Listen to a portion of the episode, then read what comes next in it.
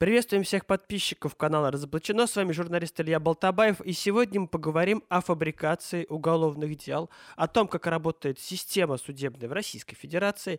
И у нас в гостях адвокат Рима Слемединова. Здравствуйте. Здравствуйте. И жена политпреследуемого Андрея Воронцова Дарья Воронцова. Друзья, и, в общем-то, первый вопрос, который волнует многих наших подписчиков, которые следят за этим делом – на какой стадии сейчас находится дело, что происходит с Андреем и почему его опять оставили на домашнем аресте.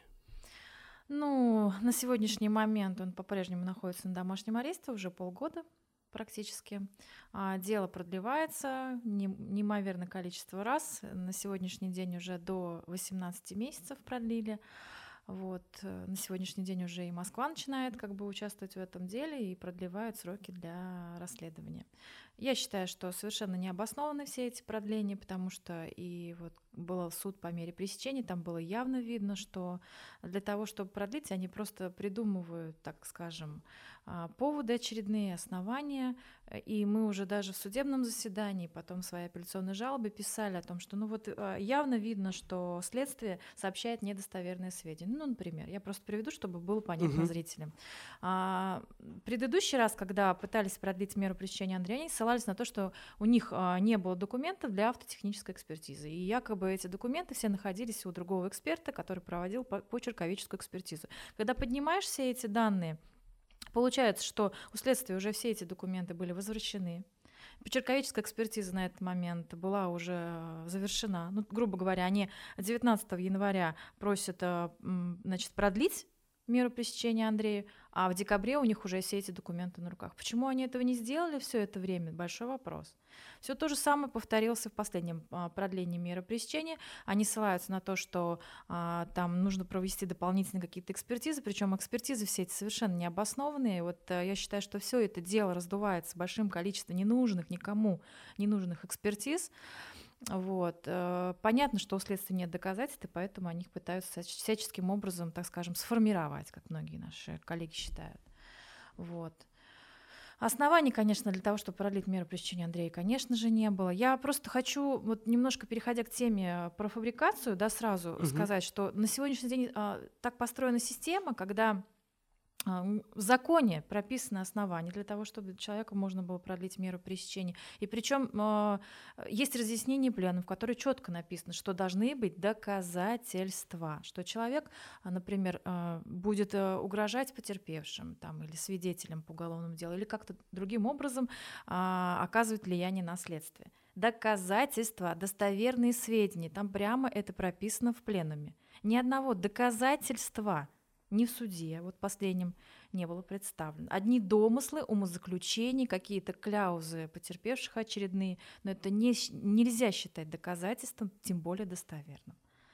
Вот. То есть я к чему хочу сказать, что сейчас суды так построены, что все настолько формально. И вот если есть задача у суда, у следствия там, посадить человека, обвинить, осудить, то они это любыми путями пытаются достичь.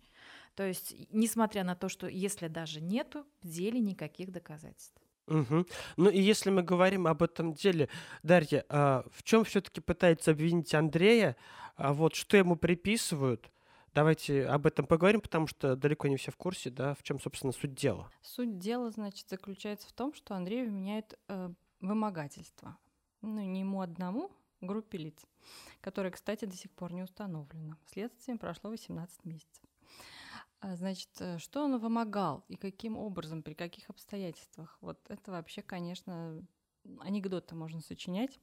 Значит, э, оказывается, в какой-то момент некто Денис э, пришел к своим детям и жене навестить их. Домой пришел. Там живет также его мать, брат и жена с двумя детьми. И вот в этом месте произошло удержание его – Андреем в числе каких-то групп, групп какой-то группы лиц, и эти люди его удерживали, не давали ему позвонить, выйти там, ну, это по показаниям потерпевших я рассказываю, понятия не имею, как это можно было выдумать.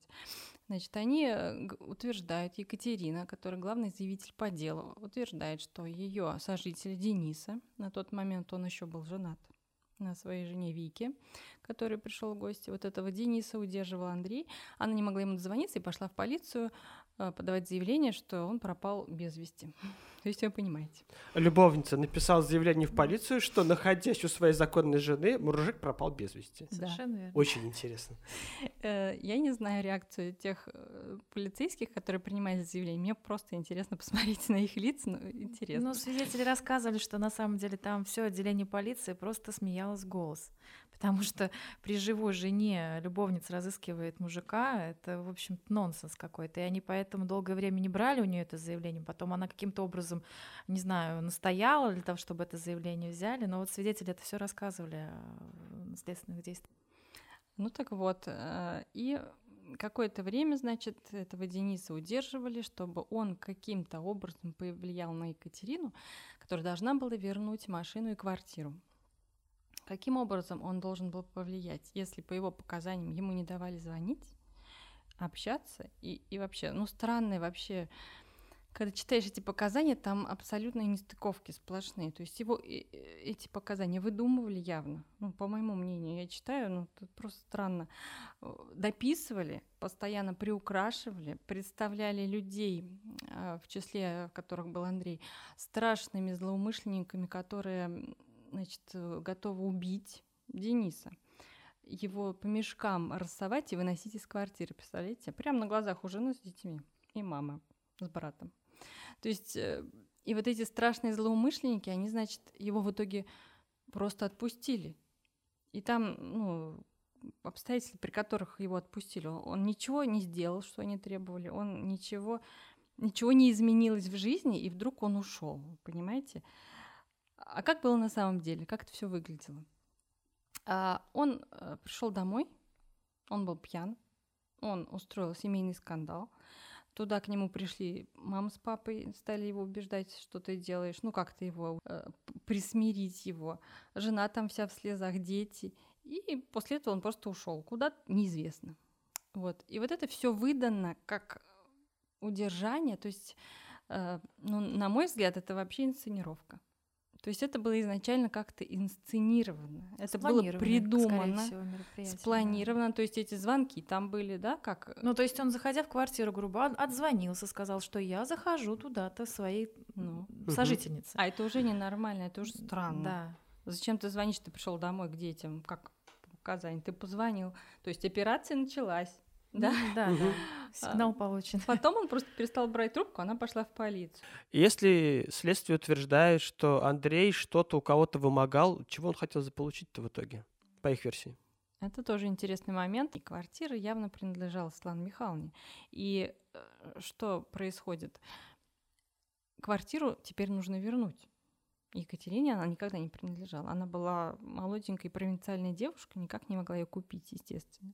И когда ей об этом сказали, давай, возвращай квартиру, переоформляй, вот тут уже и понеслось. Тут уже, значит, э, желания возвращать квартиру нет никакого. Квартира дорогая, хорошая, в новостройке, большая. И начались вот эти вот схемы. То есть мотив э, с- той стороны достаточно серьезный. Она свыше 7 миллионов, около 7 миллионов стоит эта квартира. А, То есть э, Екатерина явно есть желание ее оставить себе. А, Желание настоящего владельца мы не можем знать, потому что, как, как вы знаете, может, не все зрители знают, Светлана Ладарусь 6 лет уже находится вне зоны доступа, то есть она объявлена в международный розыск по тому самому первому делу, по которому тоже она никакого отношения к которому не имела вообще. В данном случае хотя бы квартира приблизительно ее. В том случае вообще речь шла о машине, принадлежащей одной женщине, которая та дала,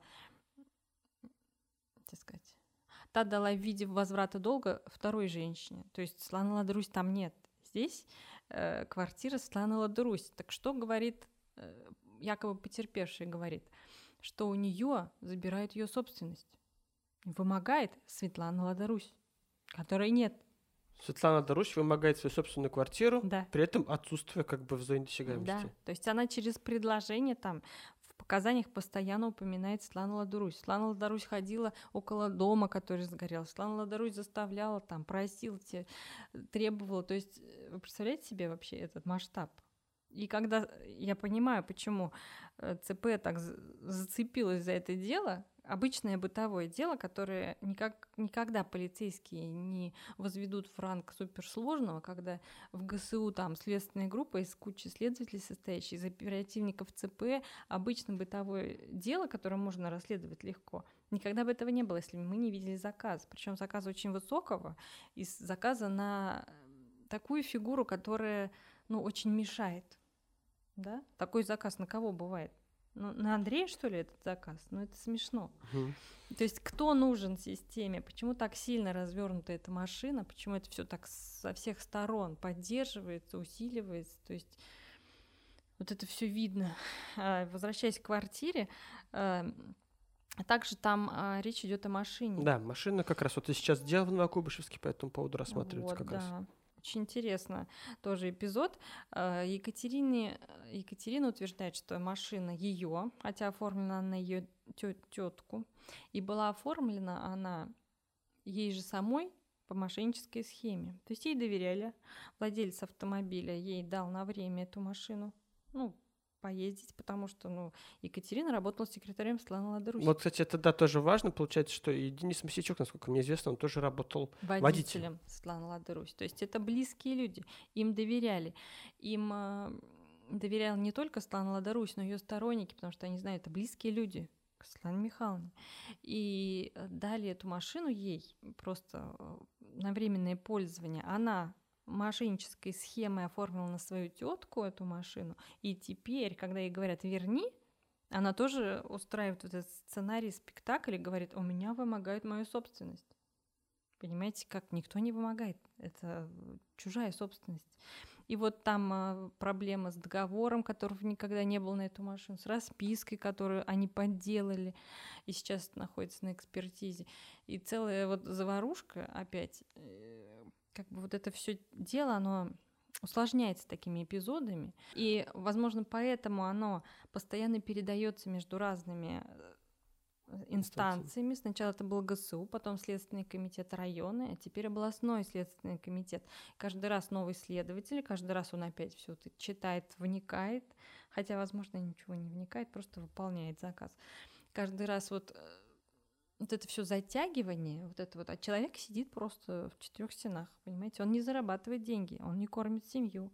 Я нахожусь в декретном отпуске, я, у меня маленький ребенок меньше года, и получается денег нет.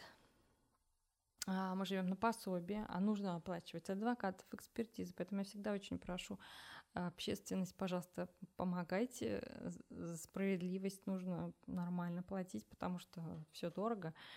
А, но это имеет очень большие, как бы, большую пользу, потому что мы действительно показываем а, вот за эти деньги мы э, заказываем свои независимые экспертизы, мы показываем, разоблачаем их вот этот мухлёж весь, э, поэтому это как бы очень важно. Это тоже нужно, гражданская смелость и мужество, что получается, что вы, находясь под действием этой системы, фактически эту систему разоблачаете. Ну, слава богу, есть еще независимые частные эксперты, а, не перевелись, так скажем, богатыри на Руси. Вот. И есть люди, которые действительно стоят за науку, за честность во всех этих исследованиях и все-таки готовы делать объективные, независимые заключения. А вот если мы говорим о дереве Новокуйбышевске, там сейчас настоящий владелец, сколько я понимаю, машины, Сергей Белов, обратился в суд с просьбой вернуть, вернуть ему автомобиль. ему этот автомобиль, совершенно верно, потому что подпись в договоре была явно подделана. Это, на это есть уже несколько заключений экспертов. А, специалистов независимых. Вот. И, собственно говоря, он не подписывал этот договор. В момент, когда этот договор заключался, он находился совершенно в другом городе, хотя в договоре написано, что это была Самара или Новокуйбышевск, я сейчас не помню, а он жил тогда постоянно в Москве. Ну, то есть э, признаков подделки очень много. Вот. И, соответственно, он, он пришел с требованием в суд, верните мне эту машину. И я так понимаю, как раз-таки после того, как мы отправили претензию, последовали все эти э, действия со стороны следствия, пришли с обыском к Андрею, поместили его на домашний арест. То есть фактически это, наверное, поспособствовало тому, что сейчас развивается таким образом. Угу. И дело ведет судья Шиганова. Насколько вот она, на ваш взгляд, готова разобраться в этом деле объективно? Ну, как рассказывают мои коллеги, конечно, всю в процессе она очень демонстрирует свою, так скажем, зависимость, демонстрирует свою заинтересованность в этом деле, а, фактически отвечает за ответчиков, то есть э, там, когда задают вопросы коллеги, да, значит, ответчику по делу, хочу обратить внимание, что до сих пор ни Екатерина, ни ее тетка в суд не явились ни разу, хотя, собственно говоря, иск в отношении них ну а судья отвечает за них на все вопросы, говорит, что у них нет этих документов, если мы запрашиваем, например, оригинал договора. Для нас, например, нонсенс. Если машина, а, значит, прошла регистрацию ГИБДД, машина фактически переоформлена, мы говорим, а где договор? Если вы этот договор оформляли, значит, у вас должен быть экземпляр договора. У настоящего собственника ни одного экземпляра договора нет, потому что он говорит, что я машину отдавал во временное пользование, я ее не продавал. Соответственно, и договор быть у него не может. А он говорит, а где ваш экземпляр договора, если вы эту машину купили? Представьте, пожалуйста, в суд. Нет этого договора, нет, мы его не представим и так далее. А тот договор, который есть в материалах ГИБДД, он явно с дыроколом на том месте, где подпись э, настоящего владельца. То есть все делается для того, чтобы максимально вот свою вот эту вот, э, как говорит Дарья, мухлёж скрыть от глаз общественности. То есть мы можем сказать в этой ситуации, что, ну, фактически настоящие мошенники, которые придумали эту аферу с квартирой, с машиной, пытаются обвинить Андрея, в кавычках, неопределенную группу лиц и саму Светлану Ладу Русь в том, что они якобы пытаются вымогать вот это Совершенно имущество. верно, да. Квартиру Лады Русь, которую она а, на добрые, так скажем, по своей доброте душевной переоформила на эту Екатерину Масичук, свою секретаршу, да, и я думаю, что вот эти люди просто действительно пользуются. И в деле психологов вот эти коллеги бывшие, да, Светлана Ладруси, и вот сейчас Екатерина Масичук и Денис Масичук явно пользуются тяжелым жизненной ситуацией у Светланы Ладрусь, когда она находится, так скажем, в гонениях, преследовании, да, и пытаются всю собственность, которая была, каким-то образом отжать присвоить себе то, то, чего не принадлежит, соответственно. И вот через полтора года, да, правильно я говорю, через полтора года. Ну, события были в марте 19-го якобы, а Андрея поместили на домашний арест в октябре 20-го. 20 Почти полтора года прошло с момента событий, да. когда, собственно говоря, человека из-за этого задержали и пытали и так далее. И как мне кажется, они просто эти это все время они выдумывали вот это все, вот это придумывали, какие-то находили. Но это видно, оно абсолютно не, не клеится. Умом обычным это не понять. И это совершенно как-то натянуто очень сильно. Экспертиза, которую они назначили, например, что там ДНК Андрея на, на одежде Дениса. Андрей якобы его там связывал, душил, ничего не нашли. А, связывали, значит, его фартуком. Фартуком. Фартуком. Кухонным фартуком. Какого цвета? Зеленого. Зеленого. А волокна на его на этой одежде экспертиза нашла только розовый, ни одного зеленого волокна. Ну и таких вот э, нестыковок, которые им самим, видимо, очень не нравятся, их много в деле. И э, получается, что они их ищут, они их дописывают, допиливают, и там совершенно некоторые вещи происходили, которые я бы назвала подлогом служебным. То есть они, они создавали улики, они как бы ну, об этом позже скажем. Угу, угу. Ну и получается ситуация скажется следующим образом, что полтора года, через полтора года Андрея арестовывают. Приходит да. с обыском домой. Да, совершенно. Как проходил обыск? Ну, он проходил, я думаю, как все обыски, то есть это не обязательно неожиданно, обязательно рано утром, когда ты не понимаешь, что происходит, то вообще глаза открыл, у тебя стучатся автоматчики, у тебя полный дом детей – которых надо в школу, в сад собирать, ты такой стоишь, и тут вдруг какое-то дело, какое-то удержание, какая-то там группа следователей, заходит ОМОН, стучат. В общем, кошмар полный. Андрей так стоит, эту бумажку читает, вообще непонятно, что произошло. Вот, и, значит, тогда э, после этого обыска, который проходил, ну так, я бы сказала, халатно, то есть они... Формально. Формально, Искали да. фартук? Они искали не фартук. Вообще не искали фартук. Они искали штаны черного цвета, которые есть ну, у всех жителей России и мира.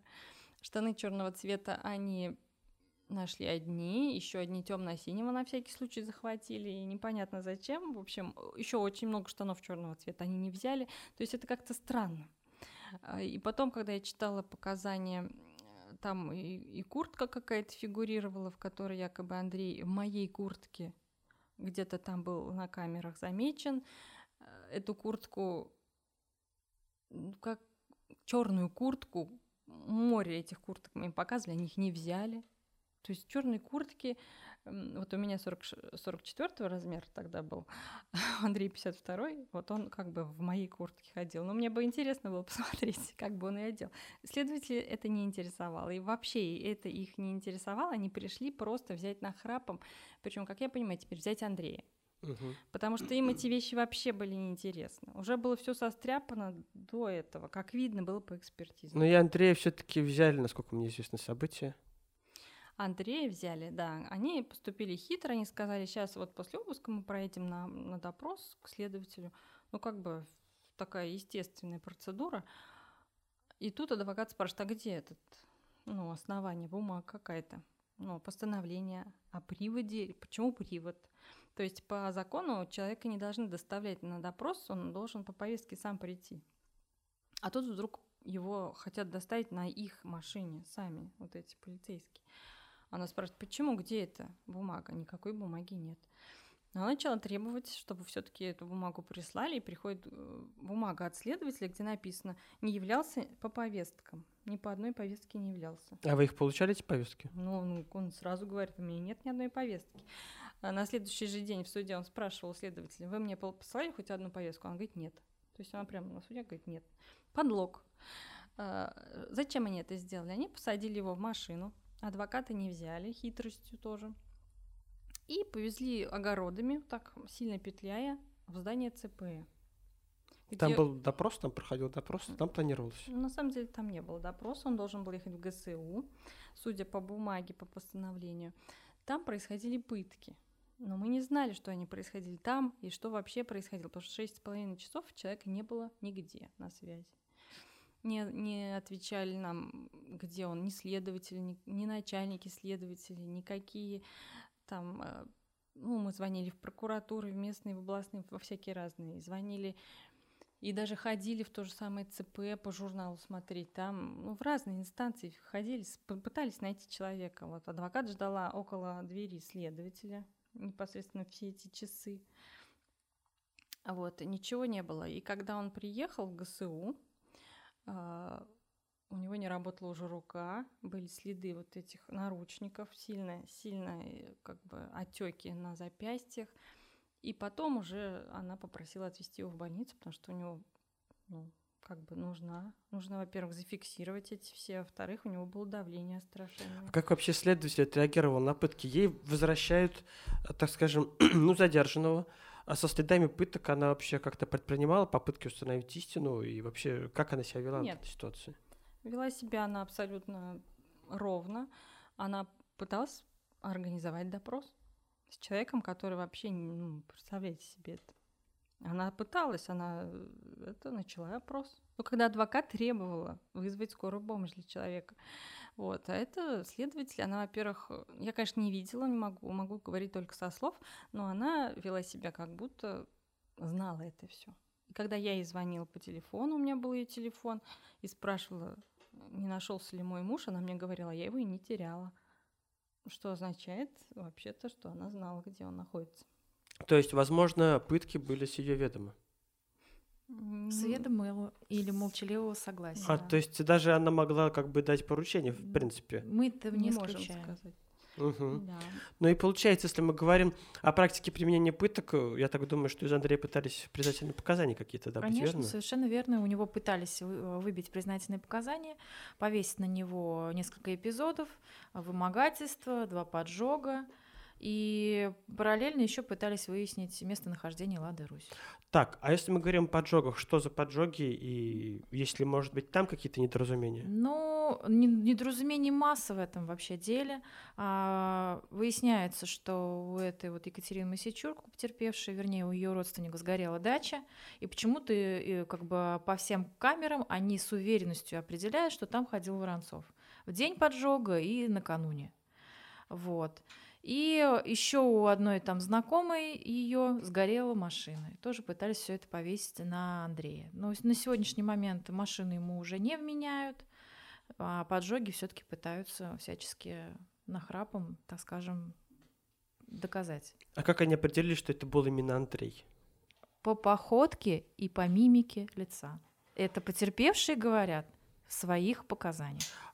Ну, там, То есть наверное, он, он узнал его по носу. Видео. Совершенно верно. Но видео мы до сих пор не видели за полтора года уголовного дела. Мы видели фотографии. Мы видели фотографии и протоколы осмотра этих видео. Следователь с участием потерпевшего Масичука осматривает это видео, и он с уверенностью определяет, что на этих э, видеозаписях, на этих кадрах э, Андрей. Как он его узнал, еще раз говорю, по походке, по чертам лица и по носу. А вот вы видели фотографии, там что-нибудь отличить вообще можно? Да, Понятно? там Нет. явно, а, значит, была съемка ночная, потому что а, по сведениям, которые содержатся в материалах дела, э, дача сгорела ночью. И, соответственно, там на этих камерах черты лица различить нельзя. А тем не менее, они каким-то образом их различают. Ну как, на камерах видеонаблюдения вы там можете различить что-нибудь? Там еле-еле силуэт виден. Да к тому же, кто там идет, э, э, ну там просто тень, вы знаете, вот такой вот э, блеклый, такой размытенький, что-то не, вообще непонятно. Как то можно с, с уверенностью вы, узнать какого-то человека? Нереально. Все сшито. Причем эта уверенность еще и разная в разных показаниях. Один ну пишет, ну, да, есть разница. Я уверен, что это вот этот, э, называет другую фамилию. Этот пишет, я был уверен, что это этот, а третий пишет вообще третьего человека. Вот примерно так. То есть как это сляпывалось, как это сшивалось, очень э, в разное время разные там показания даются разными людьми. И вот если мы говорим о пытках, получается, что вот сейчас, находясь на домашнем аресте такое длительное время, без возможности даже прогуливать, прогулок каких-то, да, то есть можно говорить о том, что пытки продолжаются? Конечно. Морально это все равно психологическая пытка для человека, потому что он не может не выходить вообще из э, четырех стен, стен квартиры своей фактически. Ну вот на сегодняшний день так.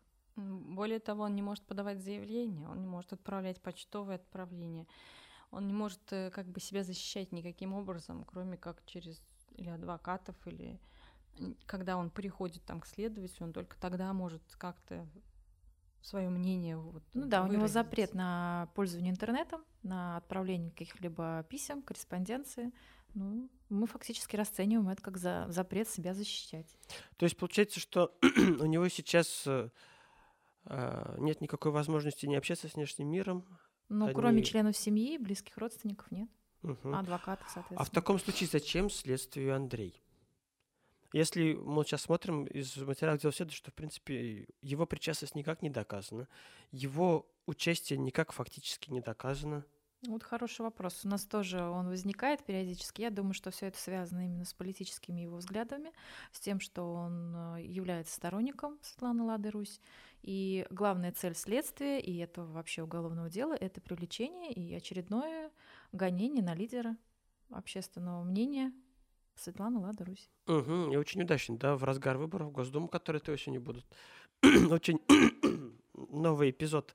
А в таком случае, получается, через Андрея, получается, пытаются выйти на Светлану Ладу Русь. Ну, совершенно верно. Если во время пыток его спрашивали о ее местонахождении, я думаю, что это о многом говорит. Если а, потерпевшая снимается в передачах, а, которые посвящена исключительно Ладе Русь, о том, как она вела свою деятельность и так далее, то есть это все говорит и в материалах дела постоянное как бы упоминание этого имени а, фигурирует. И я думаю, что все связано именно с Славой Михайловной. Угу. А в таком случае получается, что дело фабрикуется. Мы имеем политический заказ? Ну, на наш взгляд, да, очевидно. Очень много нестыковок, очень много действительно нарушений. И это очередная фабрикация. Если вспомнить дело психологов, я думаю, что зрители наши следят за деятельностью Светланы Михайловны. Там тоже, тоже очевидные фабрикации. Сейчас опять а, практически тот же сценарий раскручивают с этим потерпевшим. Вот как раз я хотел узнать, есть ли что-то общее? Очень много общего. А, если в первом уголовном деле, ну, это деле психологов, так скажем, да, а, там потерпевший потерпевшая тоже заявляла, что ее удерживали в загородном доме Лады Русь. А, после чего у нее там возникло расстройство психическое, и проводили психические экспер... психиатрические экспертизы, потом устанавливали тяжкий вред здоровью. Так вот здесь то же самое, ровно то же самое. Потерпевший Масичук, говоря о том, что его удерживали в собственной квартире, в квартире его жены и детей, а, теперь э, ссылается на его моральные и психические страдания, и теперь ему тоже будут назначать психиатрическую экспертизу. Я думаю, что ровно по тем же стопам, ровно по тем же следам идет и следствие по этому уголовному делу. То есть и можно еще хочу просто немножечко добавить, Конечно. что а, даже в том деле очевидно было доказано, что удержания не было, потому что Грахова меняла показания во время следствия. На суде она уже ни о каком удержании не говорила, и фактически решением суда Нефтегорского районного суда установлено, что удержания как такового не было, что эта информация не подтвердилась в рамках судебного разбирательства. И сейчас ровно такая же ситуация. Явно удержания не было, явно был семейный скандал, но тем не менее потерпевшие э, гнут ту же линию, что и в первом уголовном деле. Мгм. То есть получается такой своего рода сценарий, когда придумывается, можно так сказать, уголовное дело, под него какие-то события, это доказывает экспертиза, Мгм. доказывают какие-то свидетели, которых, возможно, даже не было на месте, если мы берем за образец дела психологов. Вот. И получается, что мы можем говорить о том, что это ведь не только в деле Андрея Воронцова и деле психологов фигурирует. Можно же говорить, что так работает в целом система. Насколько я понимаю, в деле Воронцова как бы ни полиция, ни прокуратура, ни судебная система никак э, не приняла участие в установлении истины. Можно же Но так на сказать? сегодняшний день никто не поучаствовал в том, что действительно мы до сих пор полгода добиваемся возбуждения уголовного дела на тех оперов, которых пытали его в застенках ЦПЭ. То есть э, дошло до того, что мы даже материалы дела не можем получить никаким образом. Нам, нас, нам ссылают, что они в прокуратуре, то они в Следственном комитете, то еще где-то. То есть материал проверки для того, чтобы понять, что сделано было за, э, этот, за, этот пол, за эти полгода, мы должны их посмотреть, отщелкать, там, проанализировать и так далее. У нас нет возможности такой. Нам не дают эти материалы дела. И дело не возбуждают. Явно, что, эм, ну, как сказать, вот эти какие-то двойные стандарты, когда человека вообще невиновного сажают под домашний арест и пытают и так далее, и фабрикуют на него дело. И здесь явное, значит, э, пытки, явное применение насилия, и никаких, до сих пор эти люди гуляют на свободе и до сих пор никакой ответственности не несут. Мы говорили про то, что делали психиатрические экспертизы этим потерпевшим в пре- предыдущем уголовном деле, деле психологов, и сейчас точно так же хотят потерпевшему сделать. Так вот, а эксперты, которые привлекали э, в деле психологов, на самом деле очень долго смеялись над этой ситуацией. Почему? Потому что а, люди обвиняют э, в том, что режим работы, там, графики отпусков и так далее, и у них за отсутствие вот этих там выходных и так далее возникло депрессивное расстройство, якобы. Эксперты очень долго смеялись, это, знаете, вот не было бы смешно, если бы не было так грустно, потому что а, людям там за это вменяли ста- составы серьезных преступлений, причинение тяжкого вреда здоровью. Из-за депрессии вменяли составы преступлений. Это фактически в Самаре обкатывают новую какую-то систему, вот эту вот а, по 111 статье. Почему можно говорить о том, что это дело, ну, как сказать, система так работает, да? Потому что вот коллеги даже рассказывают ситуации, когда там общались, э, так скажем, в непринужденных обстановках, неофициальных а, с сотрудниками полиции, а, и им говорили, вот, например, э, есть такая статья, это там сбыт э, ценных металлов, по-моему, как-то связано с этим. Так вот, начальство вызывало на ковер, говорило, что у вас нет раскрываемости по этим преступлениям, то, что, а, в общем, нет статистики, и фактически они создавали эту статистику сами с участием сотрудников полиции. То есть, если нет таких преступлений, то мы их сделаем. Там продавали кому-то закупки всякие делали сами, контрольные и так далее. То есть эта палочная система, она, к сожалению, существовала и в советское время, и, к сожалению, существует сейчас. Точно так же с, а, по делам а, по борьбе с экстремизмом. А, Создали отдел по борьбе с экстремизмом еще в 2007 году, но, к сожалению, а, вот только вал этих уголовных дел, э, ну, я думаю, что а, где-то в 13, 14, 15 годах начал возникать. То есть тоже явно сказали, что нету раскрываемости, зачем существует этот отдел, Ну если да, да, нету преступлений экстремистской направленности. Вот. Ну и, собственно говоря, сейчас, я так понимаю, обкатывают новую статью 111, здесь вот на деле психологов, на деле Воронцова, и, соответственно, наверное, тоже не хватало раскрываемости. Ну и вообще, конечно, странно, что делом Воронцова, который вроде бы о мошенничестве и вымогательстве занимается Центр Э. К сожалению, да. Опять-таки Центр Э осуществляет оперативную работу по этому делу.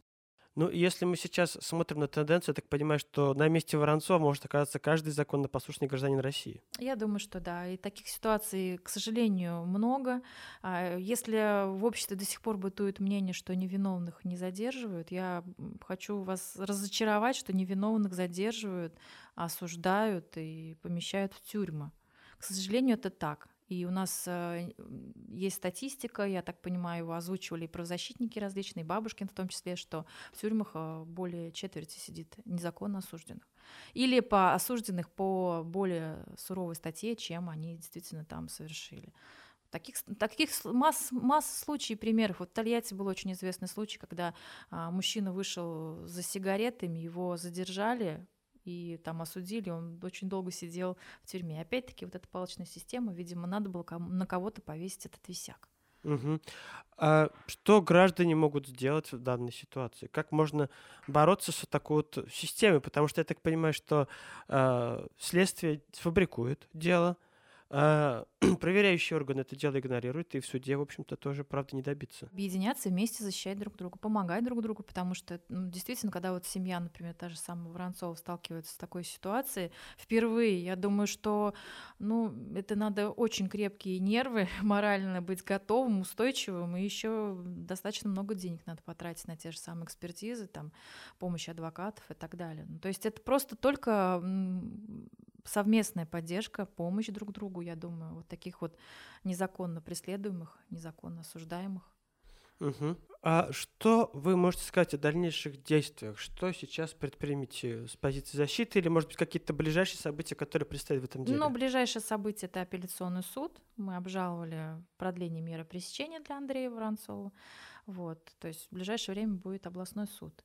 Ну а дальше следствие продолжается, назначаются опять экспертизы. Вот мы в последний раз опять с удивлением узнали, что очень много экспертиз было готово, но нас с ними не ознакомили до сих пор. То есть если в феврале а, были готовы там порядка четырех экспертиз, сегодня на сегодняшний день апрель нас до сих пор с ними не ознакомили. А, назначили еще две экспертизы, но нас не ознакомили с постановлением о назначении экспертиз. Но это явное нарушение прав Воронцова, явное, потому что человек, когда назначает экспертизы, имеет право выбрать учреждение, а, значит, дополнительные вопросы эксперту поставить, а, там, заявить отвод этому учреждению. Все эти права фактически мы не сможем реализовать, потому что экспертиза уже ведется. Понимаете? И вот таких вот моментов и э, как бы ситуаций, документов очень много в этом уголовном деле. Но я просто хочу сказать, что э, предрекая уже возможный исход будущего суда, если он так состоится, хотя мы, конечно, этого не хотим, суд просто закроет на все эти нарушения глаза. Потому что такова система, потому что так устроено. Если следствие передает материалы дела в суд, то суд на все эти нарушения закрывает глаза потому что считается, что априори следователь прав. Почему так считается, когда там и независимые эксперты выступают, и куча свидетелей, вот по делу психологов более ста свидетелей выступили в суде, но все их отмели и сказали, что было по-другому. Понимаете, вот, вот от этого, конечно, всегда возникает резонный вопрос, а есть ли вообще правда в судах? Я так думаю, что ее нет в принципе ни в судах, ни в следствии, ни, соответственно, вот если есть задача посадить кого-то, соответственно, ее всяческим образом добиваются. И только, только значит, привлечением общественности можно как-то эту ситуацию изменить, поломать, я так сказала бы, да. Есть опыт, есть он, когда и на людей там, на Устинова того же самого, там, на журналистов э, фабриковали, уголовного Голунова, да, фабриковали явно же уголовное дело, явно фабриковали, подкинули наркотики. Здесь Андрею явно фабрикуют уголовное дело, явно говорят, что а, кровь на штанах какую-то нашли с его ДНК. Ну, то есть это тоже явная фабрикация. Понимаете? И если общественность не встанет, если общественность к этому не начнет привлекать внимание, то ну, грубо говоря, на, кажд... на этом месте может оказаться любой из нас. Если он вдруг станет неугоден власти, если он вдруг станет оппозиционных взглядов, если он вдруг поддержит какого-то общественного деятеля, лидера. И вот если мы говорим о вот этих вот пятнах крови, вот это вот момент того, что якобы на штанах нашли кровь Андрея, и таким образом определили его как некоего преступника. А на самом деле, как ситуация выглядела? Это вообще, конечно, чудовищная ситуация. Пришел как-то Андрей от следователя, который познакомил его с экспертизами и говорит, что на каких-то там штанах где-то около этого дома сгоревшего обнаружилась кровь его, Андрея, кровь. И это показала экспертиза. Но для человека, который никогда там не был, это страшно, странно. Откуда она там? Сначала, конечно, шок, а потом мы начали как бы думать, э, читать, пытаться понять все эти экспертизы, причем знакомили их сразу не со всеми, а очень долго мы выпытывали, пытались адвокаты получить экспертизу именно там определенную, на которую ссылается финальный эксперт, который сказал, все, сто процентов это Андрей. И когда мы увидели все экспертизы, выяснилось, что это пятно не сразу появилось на этих штанах, понимаете? А появилось оно уже в 2020 году, потому что была экспертиза, в которой написано, что следов крови, пота, слюны на этих штанах нет. И какая-то через некоторое время экспертиза обнаружились два, три вот таких вот таких разных, вот такого размера пятна крови на штанах обнаружилось внезапно. А почему предыдущие экспертизы их не обнаружили? Причем были не только генетические экспертизы, была э, пожарная химическая экспертиза, которая должна была определить горючие смеси на штанах. То есть это поджигатели штаны, э, чем-то поджигалось. Экспертиза не нашла никаких горючих следов и не нашла крови. Ну, представьте, эксперт видит штаны, он видит пятно крови, он бы как-то об этом написал, он бы сообщил, он бы это... Ну, это вообще с этим ведут по-другому себя. Следователи и эксперты. Э, мы делаем вывод, что этих не, не было этой крови там. Причем, когда Андрей уже у следующего следователя Святкина э, из Следственного комитета спрашивал, вот это что за пятно крови вообще, э, тот говорит, ну да, пятно крови, он говорит, ну, понимаете, что его, ну, не было его этого пятна, но оно точно есть. Но когда оно появилось, неизвестно. То есть он сам говорит, что оно могло появиться позже. А когда позже? Когда это было вещдоком, когда вещь находилась у полиции. То есть, может быть, даже они сами взяли, капнули и провели по этому поводу экспертизу. На это все указывает. Интересно. А вообще откуда взялись штаны, если он был в женской одежде, в женской куртке? Ну, вы сами представьте человека, ну, там описано, что человек — это поджигатель. Поджигатель пришел поджечь дом. Он снимает с себя штаны, он снимает себе свитер, кладет в пакетик аккуратно, оставляет его там рядом с домом и убегает.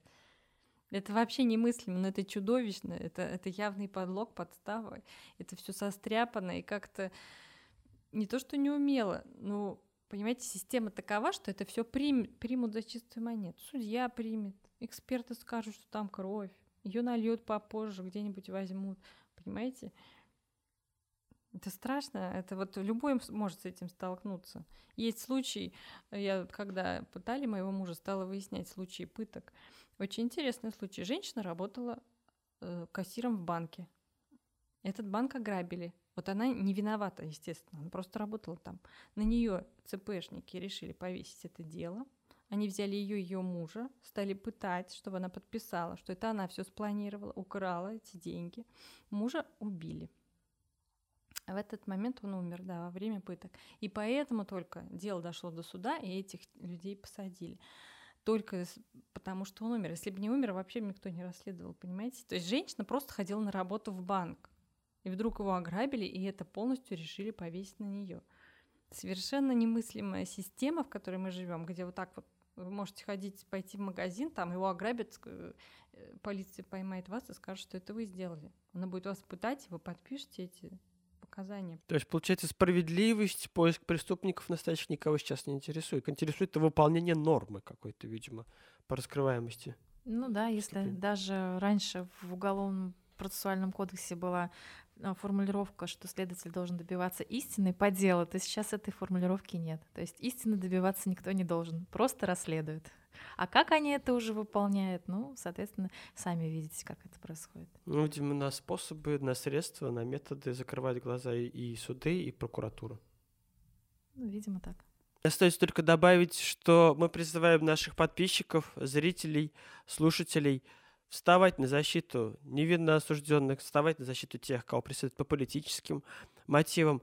Ознакомьтесь с деятельностью Светланы Ладорусь, чтобы понять, почему и за что ее преследуют. Все данные, все ссылки на материалы мы дадим в описании к выпуску. Призываем вас, друзья, поддержать Дарью Воронцову в ее сложной жизненной ситуации.